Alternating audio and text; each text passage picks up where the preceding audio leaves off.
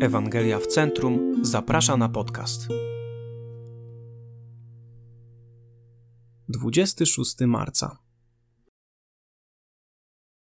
Dzisiaj staniesz przed rzeczami, które sprawią, że poczujesz się zdezorientowany i zagubiony. Lecz wiedz, że ten, który panuje nad wszystkim, wie, co się dzieje. Naprawdę niewiele wiemy. Każdego dnia napotykamy na nowe tajemnice.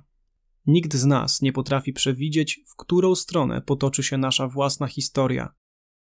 Wszyscy jesteśmy zdezorientowani co do tego, co przydarza się nam, naszym bliskim i światu, w którym żyjemy.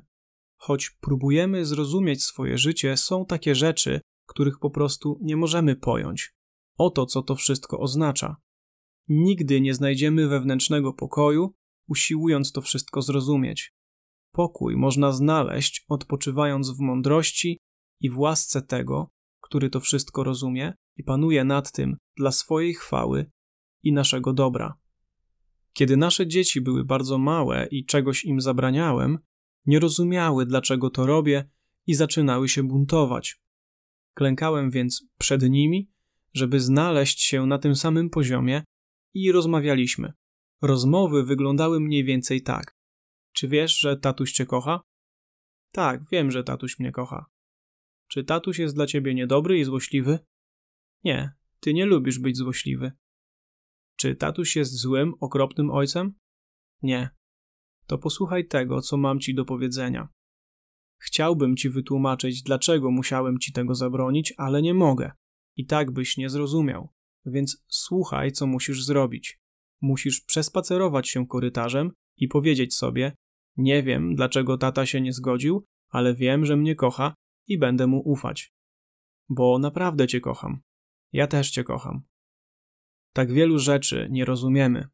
Tak wiele nie jesteśmy w stanie pojąć. Musimy więc znaleźć pokój w zaufaniu Ojcu. On nie jest zdezorientowany i z pewnością ma na uwadze to, co dla ciebie najlepsze. Owszem, będzie cię prosił o trudne rzeczy i pośle w twoją stronę różne trudności, ale jest godzien twojego zaufania i bardzo cię kocha. Dzisiaj twój niebiański tata wyciąga do ciebie rękę i mówi: Wiem, że nie rozumiesz wszystkiego, z czym musisz się mierzyć, ale pamiętaj, że cię kocham. Zaufaj mi, a ja wypełnię cię pokojem, którego inaczej nie znajdziesz. Dalsze rozważania i zachęta Księga Izajasza 40.